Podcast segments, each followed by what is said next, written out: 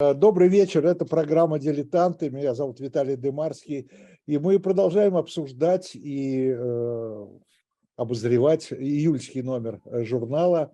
Ну, напоминаю, что там главной темой выступает «Зимняя война», Зимняя война 39-40 годов, это война между Советским Союзом и Финляндией, много, ну, как в любой главной теме, много материалов, самых разнообразных, Вообще, конечно, мне это неприлично говорить, но должен сказать, что номер получился очень удачный, разнообразный. Э, И э, в качестве такого доказательства этого разнообразия я представлю, представлю сегодняшнего своего собеседника и автора нашего журнала Александра Куланова. Александр, здравствуйте. Рад видеть. Добрый день. И еще больше всего рад еще даже вас читать, э, потому что Спасибо. Совершенно замечательная э, статья, э, совершенно замечательная статья в нашем номере, э, посвященная, это такая шпионская история, посвященная баронессе де Сталь. Де Сталь или де Шталь, все зависит Ну, На самом деле без разницы, потому что не баронесса. Да. на каком языке вы говорите, все от этого зависит. Да, на немецкий манер Шталь, на французский Сталь. Э, Примерно Да. Да? Э, Александр, мы вас хорошо знаем как человека, э, который написал прекрасную совершенно книгу. Сейчас здесь у меня что-то шумит, мы сейчас это выключим. Который написал совершенно замечательную книгу про Рихарда Зорге. А, И хотя, казалось бы, ну, мы уже с вами несколько раз говорили про Зорге да, в наших разных программах, А, э, хотя, казалось бы, уж про этого развития все все знают, но вы нашли очень много нового интересного. Правильно ли я понимаю, что баронесса де Сталь э, это такая э, отбочка, как говорят чехи, это такая, такое ответвление от Зорги. Она тоже где-то там на периферии э, деятельности Зорги появилась. А, Если вы имеете в виду э, мой путь к баронессе, Да. то не совсем так. Э, Это верно, но отчасти. Дело в том, что после Зорги э, было еще много чего интересного, и в том числе в той же серии «Жизнь замечательных людей» вышла моя книга о женщине-разведчице по имени Елена Феррари. И это э, важный этап в в моей жизни, наверное, да, можно так сказать. Потому что, ну, я всегда занимался на протяжении двух с лишним десятилетий, занимался Японией. Елена Феррари с Японией никак не связана была. Э, Она работала в Европе, э, работала в Америке. С Зорги она тоже никак не была связана. Хотя что-то там такое вроде бы где-то мелькало. Э, И плюс ко всему, я никогда не писала о женщинах. Она еще и поэтесса, плюс ко всему. Училась у Горького, у Шкловского и так далее. Но э, вот эта вот такая кривая дорожка, которая меня вывела из Токио в э, Берлин, Рим и Париж, а потом в Нью-Йорк, она в конце, да, и заставила посмотреть э, на женщин-разведчиц. Она в конце концов э, привела и к э, мадам Шталь, потому что э, в материалах по Зорге, которые были опубликованы до меня историком военной разведки Михаилом Алексеевым, там э, мелькала женская фигура. Да, вообще много было интересных женщин, прям просто потрясающих женщин, невероятно интересных, вроде Ольги Бинарио. Но мелькала некая э, то ли Ольга, то ли Люси, то ли Елена, то, то ли непонятно кто, но, но точно в Париже. Да, и известно было, что она завербовала Бранку Вукелича, агента группы Зорги, который входил в его, вот, скажем так, в главную пятерку токийскую. Но настолько сложные там были вот эти вот э, агентурные конфигурации, э, что никак не, не- невозможно было понять, все-таки это вот Ольга или Елена. Дело в том, что э, настоящее имя Елены Феррари Ольга. Ага. Ольга пряталась за другим псевдонимом. Э, Ли- Лидия э, считалась Ольгой. В общем, там каша полная, плюс ко всему у об- у обеих был одновременно аппендицит. И вот чтобы хоть как-то в этой истории разобраться, я полез э, из э, сложных перипетий жизни Елены Феррари в не менее сложную историю Лидии Шталь. И тут меня ждало э, разочарование, потому что когда я статью написал, главный редактор тогда еще существовавшего «Огонька» Сергей Леонидович Агафонов сказал мне, очень плохой э, образ у этой госпожи Шталь или Сталь, потому что много о ней написано на Западе и написано непонятно где, но по-русски, о том, что она сотрудничала с нацистами. Поэтому пока вот какой-то факт-чекинг э, мы положительно не получим, не, не убедимся в том, что она не работала на нацистов, ну, естественно, публиковать о ней ничего невозможно. Я за это дело реально взялся и тут же получил по э, голове шлагбаумом под названием «ковидные ограничения». Все архивы закрылись, и, в общем, два года пришлось просто ждать. Ну, а теперь мы имеем то, что имеем, и «Дилетант» – это э, возможность не просто первой публикации относительно полной истории Лидии Шталь, ну, в общем-то, это реабилитация этого человека, который, как выяснилось, с нацистами все-таки не сотрудничал. Да, э, я просто могу сказать по собственному опыту, что когда я работал в 90-е годы во Франции, э, ну, естественно, все там мы, журналисты, интересуемся да, тем, что как связано там с все, что касается, все, что там с русскими связано там во Франции и так далее, и так далее. Вот, э, ее имя фигурировало в каких-то рассказах, но с каким-то с огромным количеством вопросительных знаков. Непонятно, ни ее судьба была, ничего. Я, я не то чтобы я слышал, что она сотрудничала, хотя и это тоже была версия. Но э, главное, что никто не знал, чем она закончила и где она закончила. Да?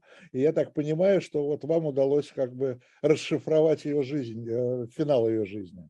Не до конца, я не знаю, э, где она умерла и когда, да. Но, э, скажем так, довольно большой э, период восстановить удалось благодаря той простой причине, что она была репрессирована все-таки у нас. Причем ну, да, дважды. Вот, да, вот это было да. во Франции. Это, это не было известно. Больше того, некоторое время назад не во Франции, а в Соединенных Штатах появилась статья тамошнего историка, историка спецслужб Уильяма Морфи, посвященная Лидии Шталь, который довольно много там легенд э, разоблачил, совершенно справедливый, который использовал документы и французской прессы, и французского суда, и, самое главное, документы ФБР, но он тоже оказался перед закрытой дверью. Вот что с ней произошло потом, после 1937 года, она, она просто бесследно исчезла. Он не поверил рассказам о ее сотрудничестве с нацистами, потому что они не подвергались никакими, даже не то что документами, а более-менее внятными э, соображениями, как это могло быть и почему но, но тоже ничего не известно. Поэтому э, получается так, что на Западе к ней интерес какой-то был и так фрагментарно еще остается. У нас она неизвестна совсем. И единственный повод, собственно, привлечь к ней внимание, это та самая формулировка в, газете, в газетах «Правда» и «Известия» от 30 марта 1934 года, которая была связана с ней. Полномочен это, заявить, да. ТАСС уполномочен заявить. Вот, э, вот это вот клише – которое дало название роману Юлиана Семенова, да, и которое, ну, наверное, все люди, вышедшие из Советского Союза, помнят, оно впервые появилось в связи с делом э, да, да, да, да, да, это вот э, еще одна такая черта этой статьи, этой публикации, э, что это впервые, да, вот так, нам, нам объяснили, когда впервые была использована эта формула. ТАСС уполномочен заявить. Э, что уполномочен нам заявить э, Александр Куланов? Э, давайте уже перейдем к его биографии, наверное. Ну, давайте перейдем. Ну, во-первых, я уполномочен сразу заявить, что она не баронесса. Хотя, конечно, очень бы хотелось, так. но как-то не срослось. Девушка была совершенно, в общем-то, из простых, хотя из зажиточной семьи. Родилась 12 ноября 1885 года в Ростове-на-Дону такой в зажиточной семье. Отец у нее э, был выходец из Харьковской губернии, звали его Георгий Алексеевич Чекалов, через Е, Чекалов. А мама э, дочь священника э, Поповна, э, Любовь Алексеевна Левицкая. Ну вот, судя по фамилии, можно предположить, предположить, что она в свою очередь из выкрестов происходила, хотя, конечно, тут э, большой простор для фантазии. Э, занимался отец у нее виноделием. Это, кстати, э, совершенно потрясающая история. Я никогда не знал, что в Ростовской губернии у нас, э, в области войска Донского тогдашнего, выращивали такой виноград, с которым можно делать вино, оказывается, выращивали, но вот а, об истории ростовского виноделия я ничего не узнал, но в магазине немедленно мне стали попадаться бутылки ростовского вина после этого, э, что приятно. Э, известно из ее показаний данных уже в Москве, что в возрасте 12 лет, то есть в 1897 году, у нее появилась мечта ну, видимо, основанные на каких-то там, э, я не знаю, прочитанных э, книгах, может быть, каких-то корреспонденциях, мечта побывать в Париже, вообще во Франции, и учить французский язык. Возможно, я могу себе предположить, что это было связано с тем, что... Этим страдала пол России, по-моему. Ну, в 1900 году ведь э, в Париже проводилась всемирная выставка, выставка да, и публикаций о Франции было много. Чем э, наша героиня отличалась от других, э, от другой страдающей пол России? Тем, что она, несмотря на юный возраст, 12 лет, э, решила эту мечту воплотить в реальность. Каким образом? Училась девочка хорошо, имела явные э, способности к языкам, естественно, в первую очередь к французскому. И она э, сама сразу же начала зарабатывать, то есть преподавать французский язык тем, кто знал его хуже, чем она, товарищам или товаркам да, по гимназии. И в течение нескольких лет она э, скопила, заработала достаточную сумму, мы даже знаем точно, тысячу франков для того, чтобы поехать в Париж и поступить учиться в Сорбонну, изучать французский язык. Что она сделала? Благополучно выпустилась оттуда преподавателем э, французского языка дипломированным, с большой любовью вспоминала студентов э, художественной академии Штиглица, в связи с тем, что они были особенно обеспечены, и поэтому Э, там, в Париже, она, собственно, жила за их счет, продолжая репетиторствовать, вот, преподавать французский язык. И вот там, да, значит, вот э, диплом э, преподавать, как преподаватель французского она получила, но ей показалось мало. И она поступила э, в школу физики, химии и естественных наук Сорбонны. Сорбонны. Да. Это модное увлечение по тем временам можно вспомнить там э, известных женщин, которые в то время ушли в науку. Э, она оказалась одной из них, ну, скажем так, на начальной стадии. Она окончила и эту школу, получила диплом как естествоиспытатель инженер, после чего решила поступать еще на медицинский факультет. Но оказалось, что по условиям поступления на медицину, да, ей сначала надо окончить э, еще одну высшую школу естественных наук, и она поступила туда. И вот там, в 2011 году она познакомилась с молодым человеком, он, кстати, был чуть моложе, чем она, лютеранином по вероисповеданию, со сложным лютеранским именем, которого для простоты по-русски звали Борис Федорович Шталь. А, папа у него был зажиточный купец, промышленник, у которого было э, два основных направления бизнеса. Под Севастополем, в Бахчисарае э, и в имени Алькадар он производил виноград и черепицу, и кирпич. Значительная часть довоенного э, Севастополя была покрыта черепицей с фабрик э, Федора Шталя. А в Рост... ну, как это сказать, тогда же не было Ростовской губернии, насколько я понимаю, в районе Ростова-на-Дону делал вино. То есть он оказался еще таким вот образом связан с э, ее семьей там косвенно.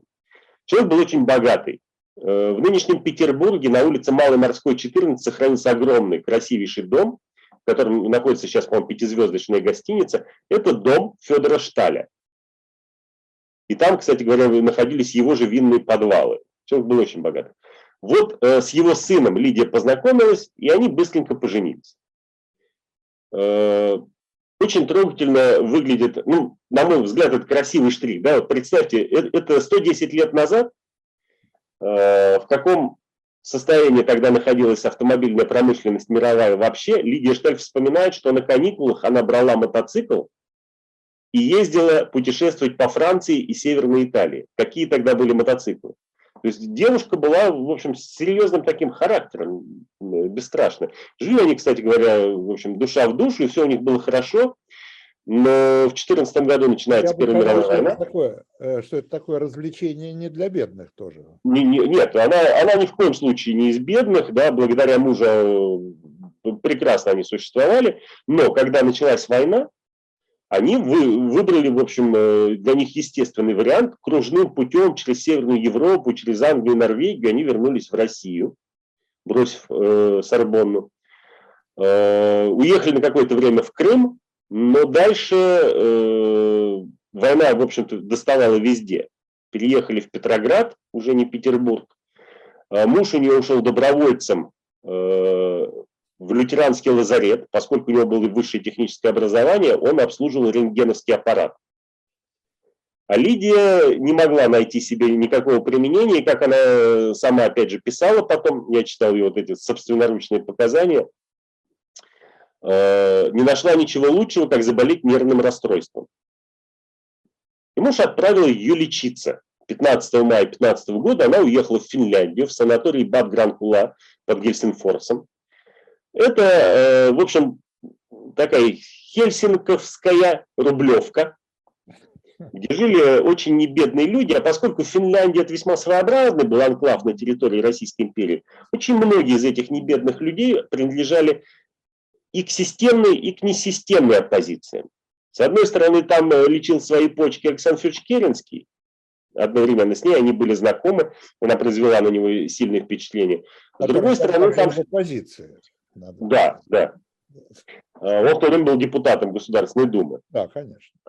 Вот. А с другой стороны, там прятались под чужими именами вполне себе такие вот революционеры, и эсдеки, и эсеры, и кого там только не было. И в том числе финские революционеры.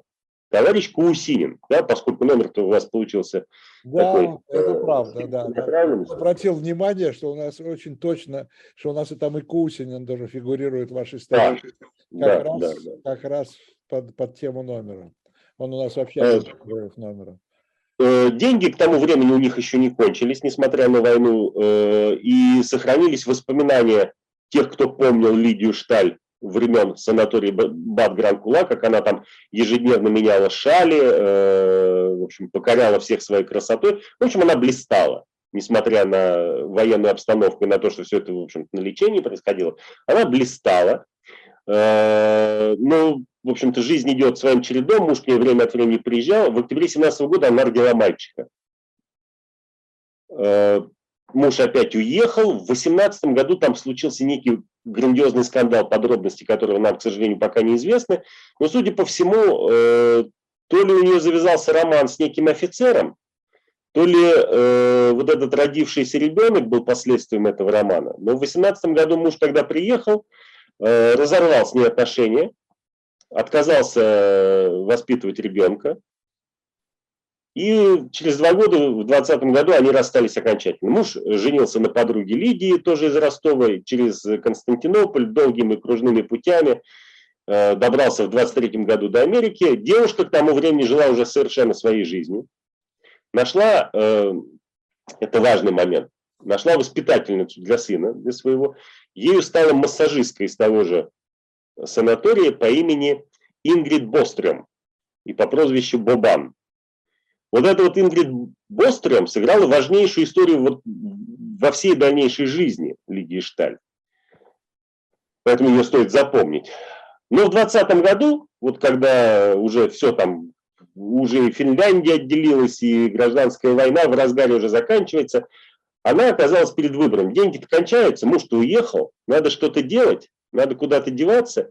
И тут товарищ Кусинин, заметив что девушка прониклась коммунистическими идеями, сделал ей предложение, от которого она не смогла отказаться или не захотела отказаться. Ну вот, давайте еще раз вспомним. Помечтала, значит, надо мечту исполнить. Да? Э, есть возможность, значит, надо эту возможность исполнить, как с мотоциклом, например. Да? И тут, ну, Кусинин предложил ей работать на разведку. На большевистскую разведку, без уточнений, тогда они не особо и делились-то. Ну, она... Кусинин был же деятелем Коминтерна к тому времени. Да. Да, да. Совершенно верно. Он сыграл э, свою роль в судьбе, кстати, того же Зорги в том числе. Да. Э... Ну, Коминтерн вообще был организацией, понятно, да? Чем Кузница кадров. Кузница кадров советской разведки. Да, да, да. да. Э, что интересно, Лидия Шталь потом вспоминала, ну, я удивилась, ведь я ничего не умею, и я даже Маркса не читала. То есть за те пять лет, да, за те пять лет, что она прожила в Финляндии и общалась с марксистами, марксистами, Маркса она так и не прочла. Но Куесинин ее успокоил. Вам и не надо, сказал он. Достаточно того, что вы бациллы большевизма. Это вот буквальная цитата. И было принято решение бациллу эту отправить в Лондон. Но, как известно, англичанка гадит, и визу Лидии Георгиевне не дали. Около года они ждали каких-то событий э, с английским консульством, ничего не получилось, э, в Англию уехать не удалось, она вернулась в Париж и приступила к работе в парижской резидентуре Объединенного Берлинского разведцентра. Дело в том, что тогда советская разведка в Европе управлялась из единого центра, который находился в Берлине. А все остальное это были такие, скажем, филиалы. Филиалы, отделения. А скажите, да. пожалуйста, э, Александр, э, она с какой-то, э, то есть ее чему-то все-таки обучили, или вот ты езжай, там на месте разберемся? Второй вариант, на месте разберемся, но, насколько я понимаю, исходя из всей ее дальнейшей карьеры, всегда держали в голове ее кураторы, что ее не надо учить.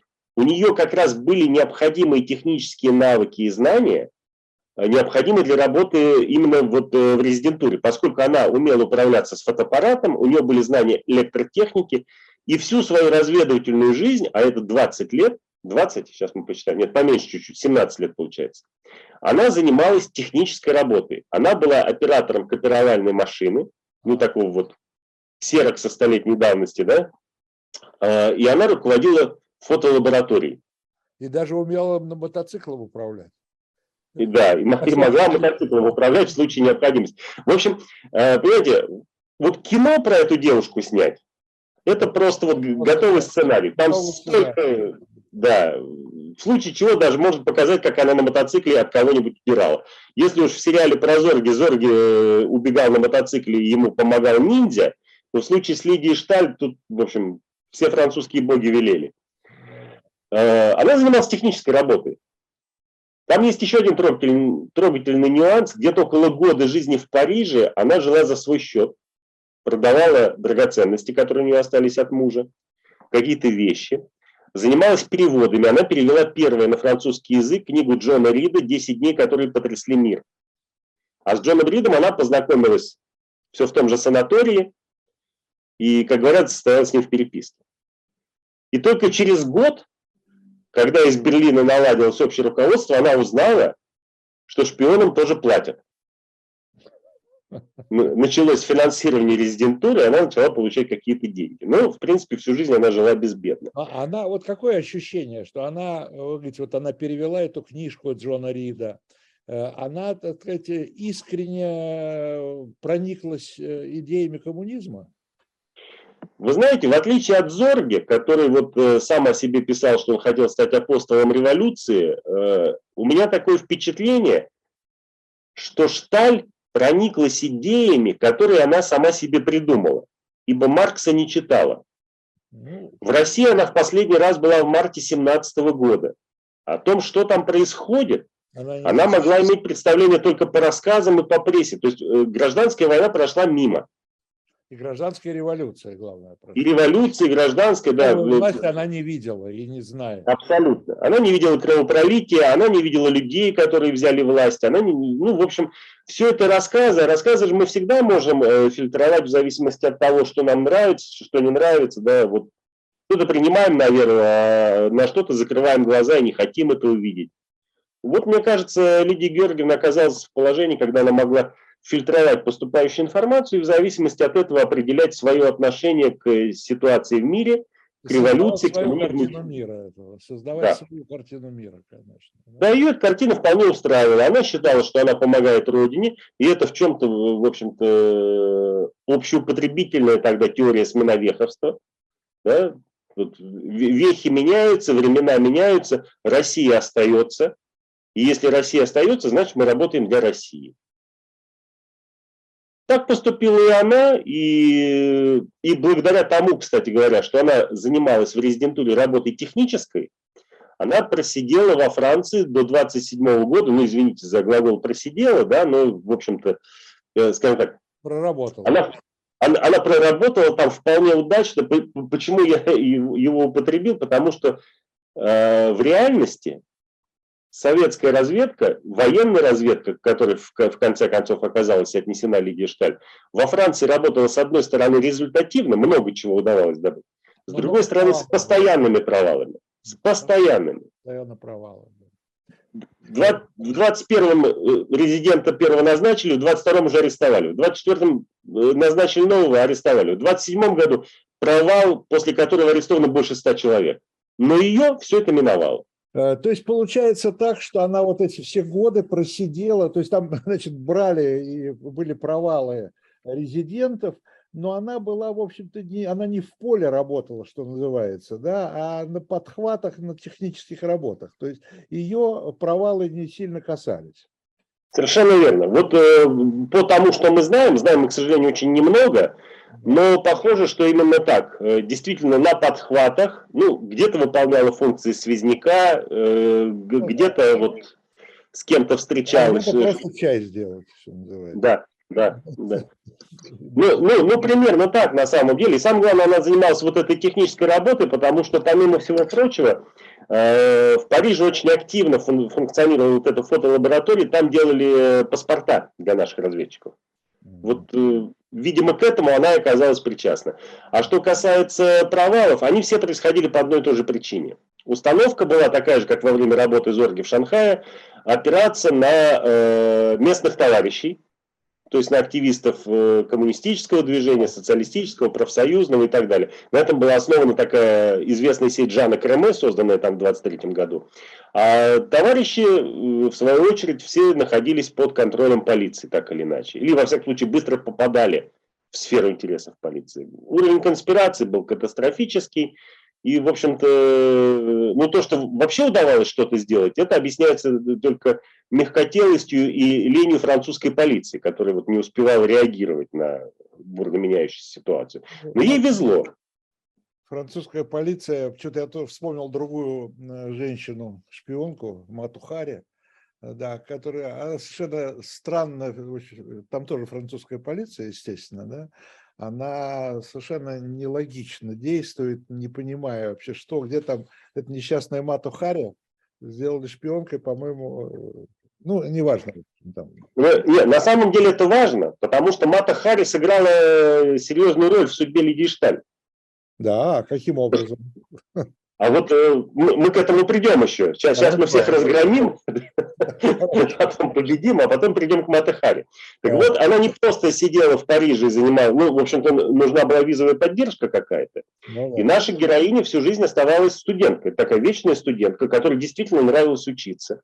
И которая, если ну, первую часть своей учебной жизни занималась вопросами там, э, техническими, как естественных наук, то вторую, вот жизнь во Франции э, в 20-е годы, ее э, привлек Китай. И она очень серьезно занялась синологией, занималась, э, училась в школе современных восточных языков в Париже, изучала китайский язык, китайскую культуру и китайское искусство. Она часто бывала в Финляндии по старой памяти, где у нее был э, возлюбленный, известный финский скульптор Вяйно Алтенен, который, в свою очередь, имел тесные связи с советскими товарищами. И, ну, как-то между ними до конца там не сложилось, но вот э, связь эта существовала. В 27 году все рушится. Она разрывает с Алтененом, э, у нее умирает от туберкулеза десятилетний сын, а в резидентуре происходит вот тот самый провал сети Жана Креме, когда арестовывают около 100 человек. И, в общем, надо куда-то деваться. Существуют разные версии, э, почему она уехала из Франции.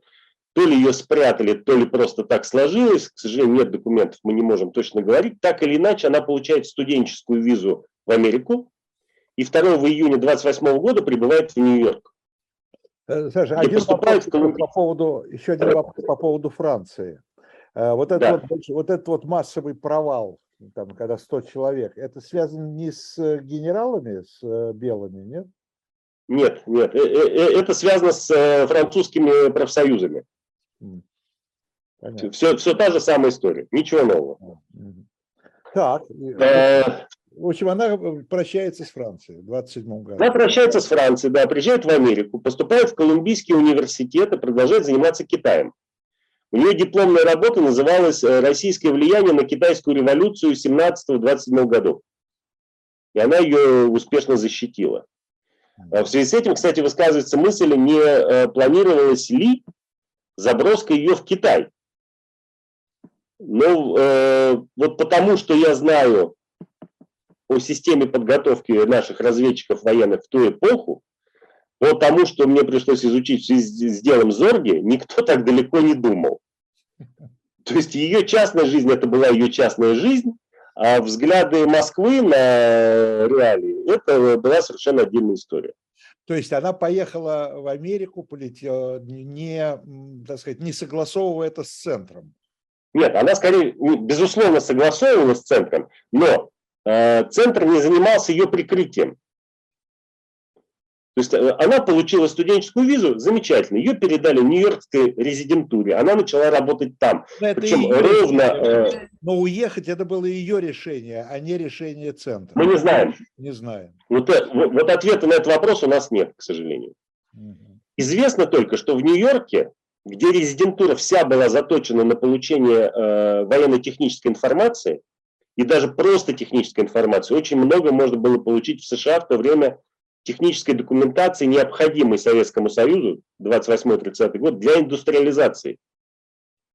Все, что могло иметь хоть какое-то отношение к строительству, к станкостроению, машиностроению, брали все. А, а у американцев не сильно это все скрывали, потому что, в общем-то, практически все предприятия строили американцы в Советском Союзе. Совершенно верно, да. Но, в общем-то, неплохо было бы еще что-то получить.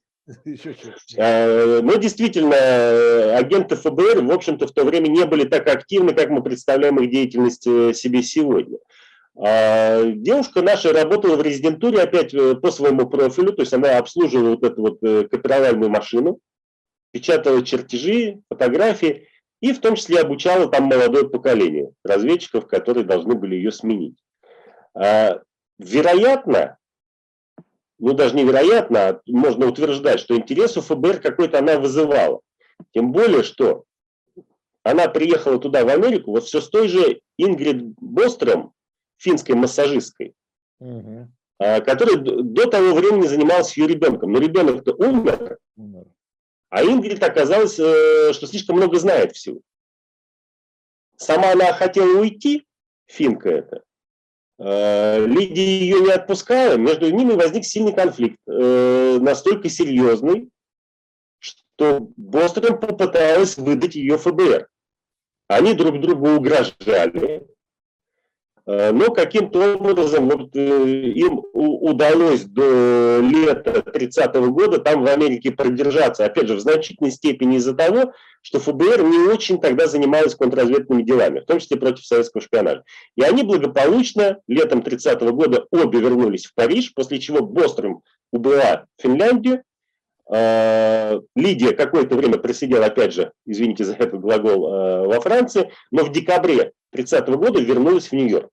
К тому времени э, Нью-Йоркская резидентура немножко так э, мышцы поднакачала, начала действовать настолько активно, что это вызвало раздражение у ФБР, э, за ними активно следили, там появился новый резидент, чрезвычайно амбициозный, э, Мойша Штерн, э, который привлек к себе сильное внимание, через которого вышли на Лидию Шталь.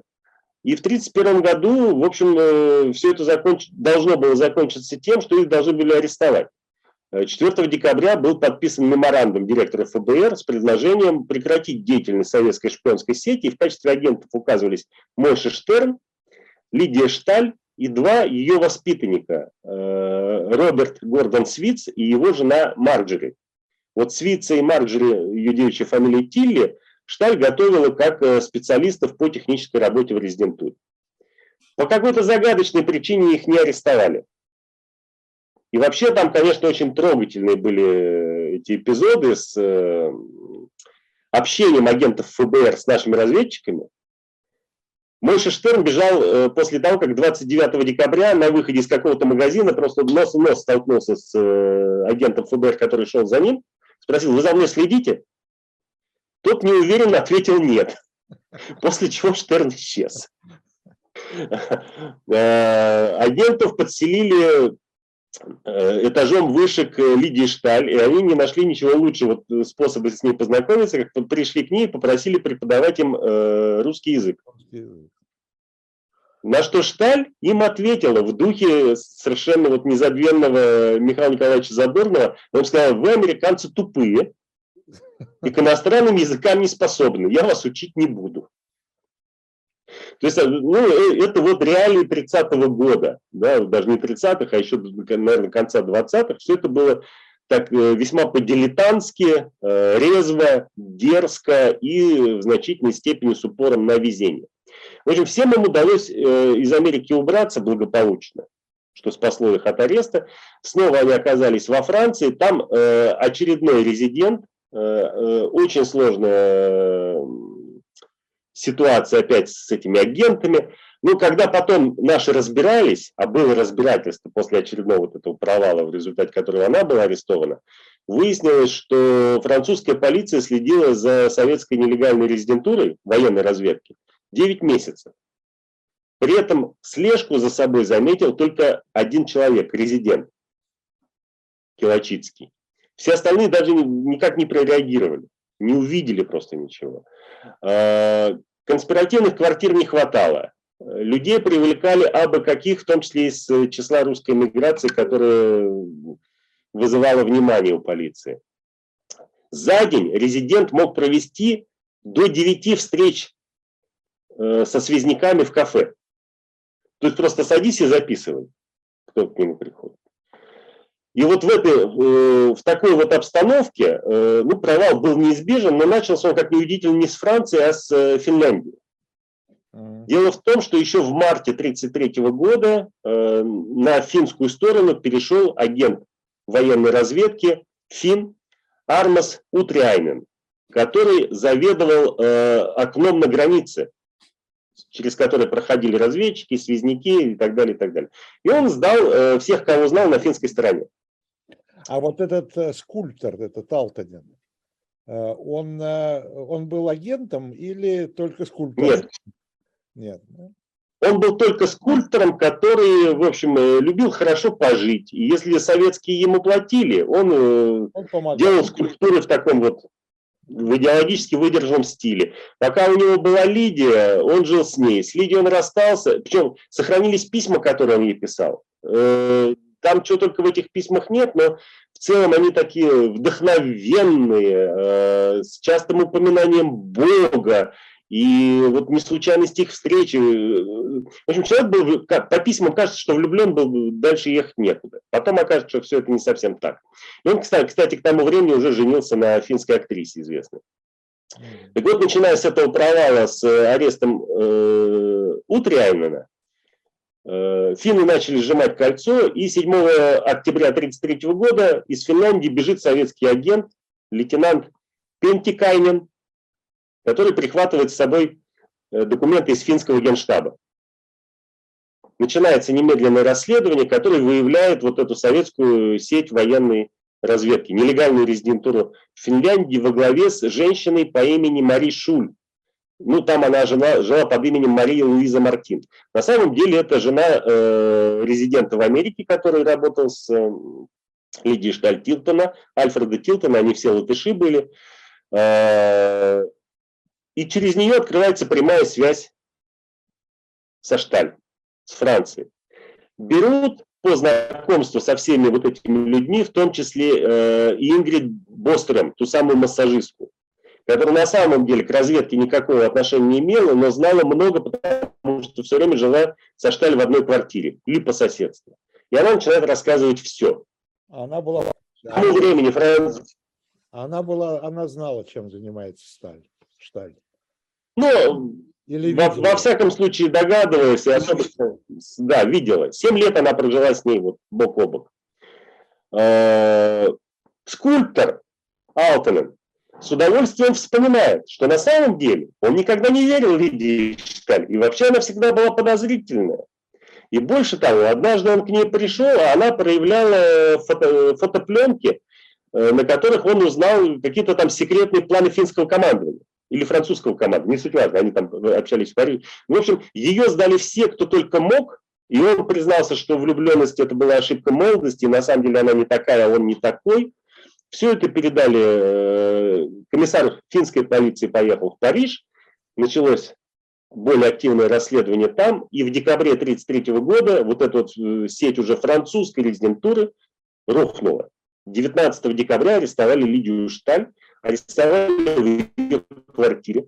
Арест совершенно кинематографический. Она сидела в своем кабинете домашнем, который весь был, э, ну, примерно как у меня там, с какими-то восточными мотивами. Она же занималась Китаем. Ее арестовали во время занятий китайским языком. Э, арестовали не только ее, а около 20 человек других агентов. Э, многим удалось бежать, но не всем. И началось судебное расследование. И вот тут сыграла свою важную роль французская пресса, которая сразу же по загадочной причине назначила Лидию Шталь новой Матой Хари. Вот она нам когда пригодится.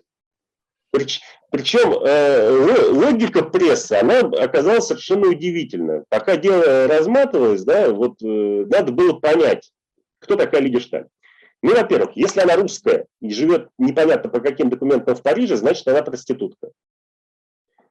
Э, тут вдруг выясняется, что она окончила Сорбонну. Других вариантов не было. Тут выясняется, что она окончила Сорбонну, ее назначают доктором права почему-то. То есть в реальности никто там не смотрел, и никто не видел ее подлинных документов из прессы. Э, дальше больше. Доктор права, ну, вроде как не проститутка, но при этом она да, и ей 48 лет на минуточку. Вроде не тот возраст. Значит, у нее был на содержании публичный дом. Она не сама, но руководила. Тем более, что выясняется, э, среди ее близких э, людей был действительно ее интимный друг, такой профессор Пьер Мартен или Мартан, который занимался вопросами шифрования и дешифровки в военно-морском министерстве. И вот пресса начинает э, вешать на Лидию Шталь все, что только может придумать. Ее называют э, фам-фаталь русского шпионажа, советского шпионажа. Ее называют резидентом во Франции, Германии и Финляндии, отодвигая в тени реальных ее начальников там и так далее. Ну, потому что она не быть. А, одна журналистка совершенно четко объяснила, почему э, Лидия Шталь так опасна. Обратите внимание, говорила она, она заходит в магазин через одну дверь, а выходит всегда через другую. Это говорит о том, что она прошла спецподготовку в Москве. В общем, скандал, пресса раздула огромный. И это, собственно, привело к тому, что 29 марта 1934 года, пока еще шло следствие, э, на заседании Политбюро в Москве вынужден был выступить Сталин э, с разгромным докладом о кампании за границей по советском шпионаже, так он назывался. Это был, э, ну, в общем, в значительной степени переворот вообще в системе всей советских, всех советских спецслужб, потому что после этого началась грандиозная перетряска, перевод это, из... Это а? впервые, впервые политическое руководство выступило по поводу, по поводу э, разведывательных дел, по поводу шпионских дел. Не, не просто разведывательных дел, а чудовищного положения в этой истории, да, потому что если французы все это преподносили как невероятный успех советского шпионажа, посмотрите, у нас кругом советские агенты, они неуловимы, мы ничего с ними не можем делать, э, спасайся кто может, то инспекции, посланные из Москвы, нелегально тоже, да, установил, что, раз, что развал полнейший на месте. Да. Вот просто вот все, что можно было сделать плохо, было сделано еще хуже. Сталин выступил, потребовал немедленного принятия мер, после этого начались вот пертурбации там в кадрах, да, а, что мог сделать нарком дел? За наркома Кристинскому была поставлена задача немедленно отреагировать самым жестким образом. И на следующий день, 30 марта, выходит вот это вот заголовок, выходит, ТАСС уполномочен заявить. Суд продолжался, кстати говоря, очень долго. Ну, да, тут надо еще отметить, почему Сталин был так возмущен э, и как это связано вообще именно с Францией. Дело в том, что как раз к этому времени, к 1934 году, именно с Францией налаживаются более-менее нормальные дипломатические торговые отношения. Они начинают с нами дружить, грубо говоря. А Франция до этого времени считается одним из наиболее вероятных военных противников. И вот эта вот политическая ситуация меняется коренным образом в пользу Советского Союза, и тут такой подарочек получите. Ну, Суд продолжался очень долго, закончился только 17 апреля 1935 года. То есть около полутора лет ее продержали только на следствие. Получила она 5 лет тюрьмы, была, как пишут. Ее арестовали, она в тюрьме была, да? Да, да, да, да, да. да. Кого поймали, 12 человек успели сбежать, остальные э, сидели из 32 обвиняемых, то есть порядка 20. Э, говорят, что она упала в обморок, в других источниках пишут, что она зарыдала. Э, ну, в общем, тяжело она приняла этот приговор, хотя, в общем, довольно вегетарианский, 5 лет тюрьмы. Э, что трогательно в истории с судом, в соответствии с канонами тех лет, суд обязан был вынести краткое резюме о личностях всех обвиняемых. Если другие женщины, в том числе русские, которые проходили по этому делу, были признаны не всегда дамами с высоким уровнем социальной ответственности, то в случае Шталь суд обратил внимание на то, что она и морально выдержана, и обладает э, чрезвычайно развитым интеллектом. Э, в пику этому могу сказать, что когда через год в Америку вернулась Ингрид Бострем, которая проходила по этому делу свидетельницей, та самая массажистка Бобан, агенты ФБР ее допрашивали прямо в порту Нью-Йорка, прежде чем впустить на американскую землю, поскольку уж она там засветилась везде. И вот э, ФБРовец по результатам этой беседы э, сделал свой вывод, что она заметно туповата. Вот это вот сочетание интеллекта у Лидии Шталь, особенно явного, яркого на фоне ее окружения, оно и вызвало такое резкое неприятие французской прессы, которая э, до сих пор аукается Лидии Шталь в качестве вот этих вот басен, рассказов о ее э, какой-то, ну, в значительной степени вымышленной роли как руководителя э, парижской резидентуры. Она э, села. Я правильно понимаю, э, Александр, то вот да. после этого приговора вот как раз э, в Европе следы э, э, сталь или шталь и потерялись. Их особо никто не искал. Ну да. Ну, потому, что, потому что если бы искали, нашли бы. Ну, да. Она вышла на свободу 15 августа 1937 года. Ей апелляция немножко скостила срок, да. То есть через два года. Да. Ну, с учетом следствия получилось все 4 она просидела, там чуть меньше даже. А, но ей в приговоре было указано, что она обязана там в течение нескольких дней буквально покинуть Францию, чего она не сделала. И была снова арестована там буквально через несколько дней на Монпарнасе, получила еще три месяца тюрьмы за нарушение визового режима и покинула любимую страну только в декабре 1937 года. И вот она в декабре 1937 прибывает в Москву. Самое, в общем, время, которое ну, не стоило бы выбирать, но у нее не было этого выбора. Ее приняли на работу в Наркомат обороны, преподавателем э, французского языка, ну, грубо говоря, в разведшколу. Она начинает работать, проработала недолго, потому что в июне 1938-го э, ее снова арестовали. На этот раз арестовали наши. И это, э, знаете, я много видел следственных дел 30-х годов, начиная с 33-го и заканчивая 40-м. Но я никогда до случая с Лидией Шталь не встречал дела, созданного по одному доносу. Вот там это какой-то классический такой солженицыновский пример. Как из одной бумажки родилось дело. А все было очень просто. Ее ученица, тоже военная разведчица, э, Елизавета Гофенберг, учила у нее французский язык. Написала донос на свою преподавательницу, в котором э, сказала, что Лидия Шталь превозносит фашизм, считает э, Гитлера идеальным человеком там, и, там, и так далее и тому подобное. Шталь потом пыталась убедить следователя, что это не так. Ну, хотя бы исходя из того, что Гофенберг еще не знала французского. А разговор шел на французском.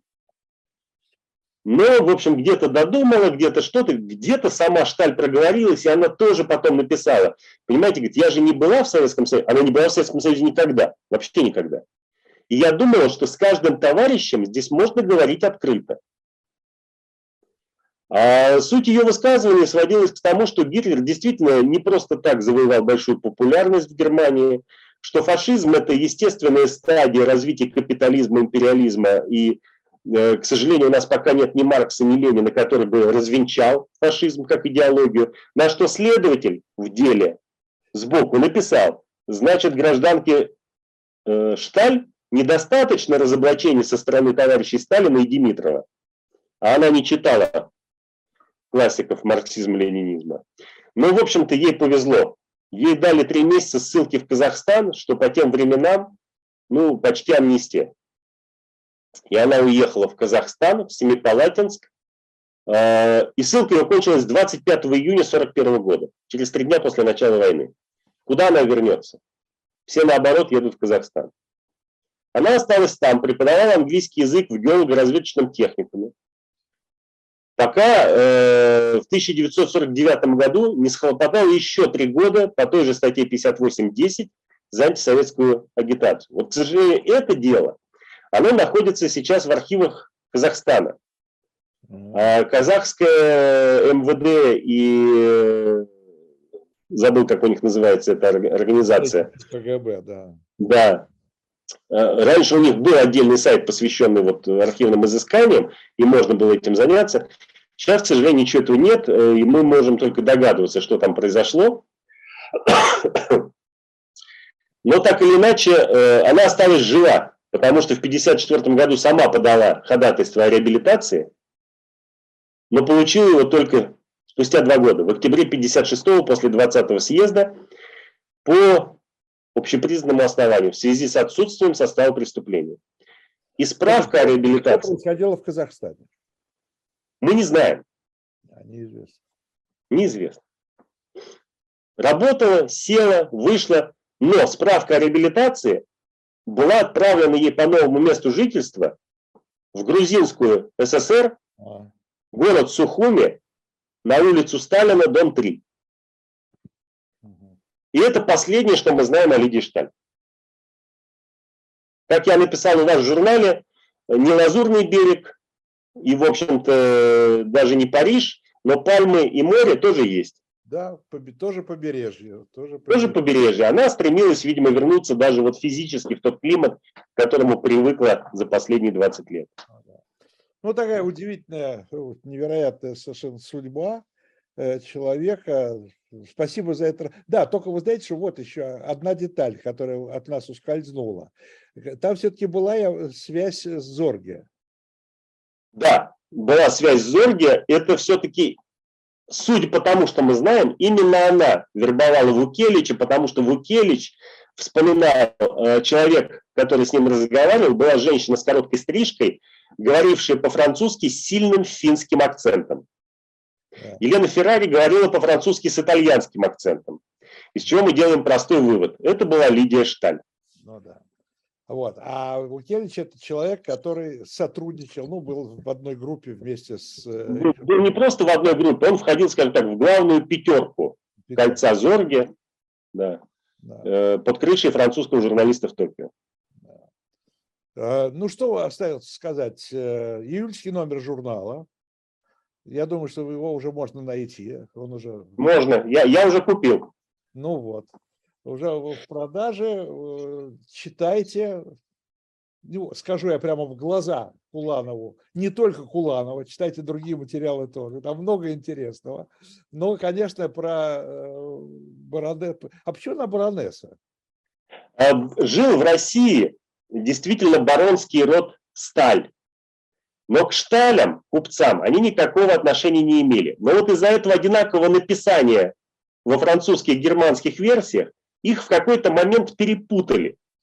И похоже, что сама Лидия Георгиевна не стала разубеждать ну, перепутавших, баронесса, так том, что она не баронесса. Ну, хотите, чтобы я была баронессой? Да не вопрос. Пусть будет баронесса. Пусть будет, пусть будет баронесса. Вот, вы знаете, я всегда вот когда такого рода у нас программы э, с каким-то вопросительным знаком в конце, я всегда даже обращаюсь к нашей аудитории, это часто происходит, что вдруг кто-то знает, да, например, где она умерла, может быть, где она захоронена. Э, это всегда всегда помогает, и было бы очень интересно, конечно, если бы кто-то объявился, э, человек, который, может быть, вообще знает какие-то другие подробности э, жизни э, этой, этой женщины. Ну, а мы... Это просто интересно, это, это важно и нужно. Ведь то, то, что мы сейчас делаем, по сути, это ее реабилитация человека, которого несправедливо обвинили в пособничестве нацистам. Ну, и да, вот эта публикация... Что, потому что ее, э, ее репутация, это была репутация, да, что ее, что она подверглась репрессиям за сотрудничество с нацистами, а никакого сотрудничества. Там, там много легенд про нее рассказали, что ее нашли немцы в тюрьме во французской, что ее приезжал вербовать лично Канарис, да, не зная о том, что она в это время преподавала английский в Семипалатинске, писали, понимаете? И ну, мы сейчас восстанавливаем ее доброе имя, поэтому интерес к ней э, существует с разных сторон. И я недавно выступал с докладом о ней в Петербурге на конференции, посвященной столетию нелегальной разведки России.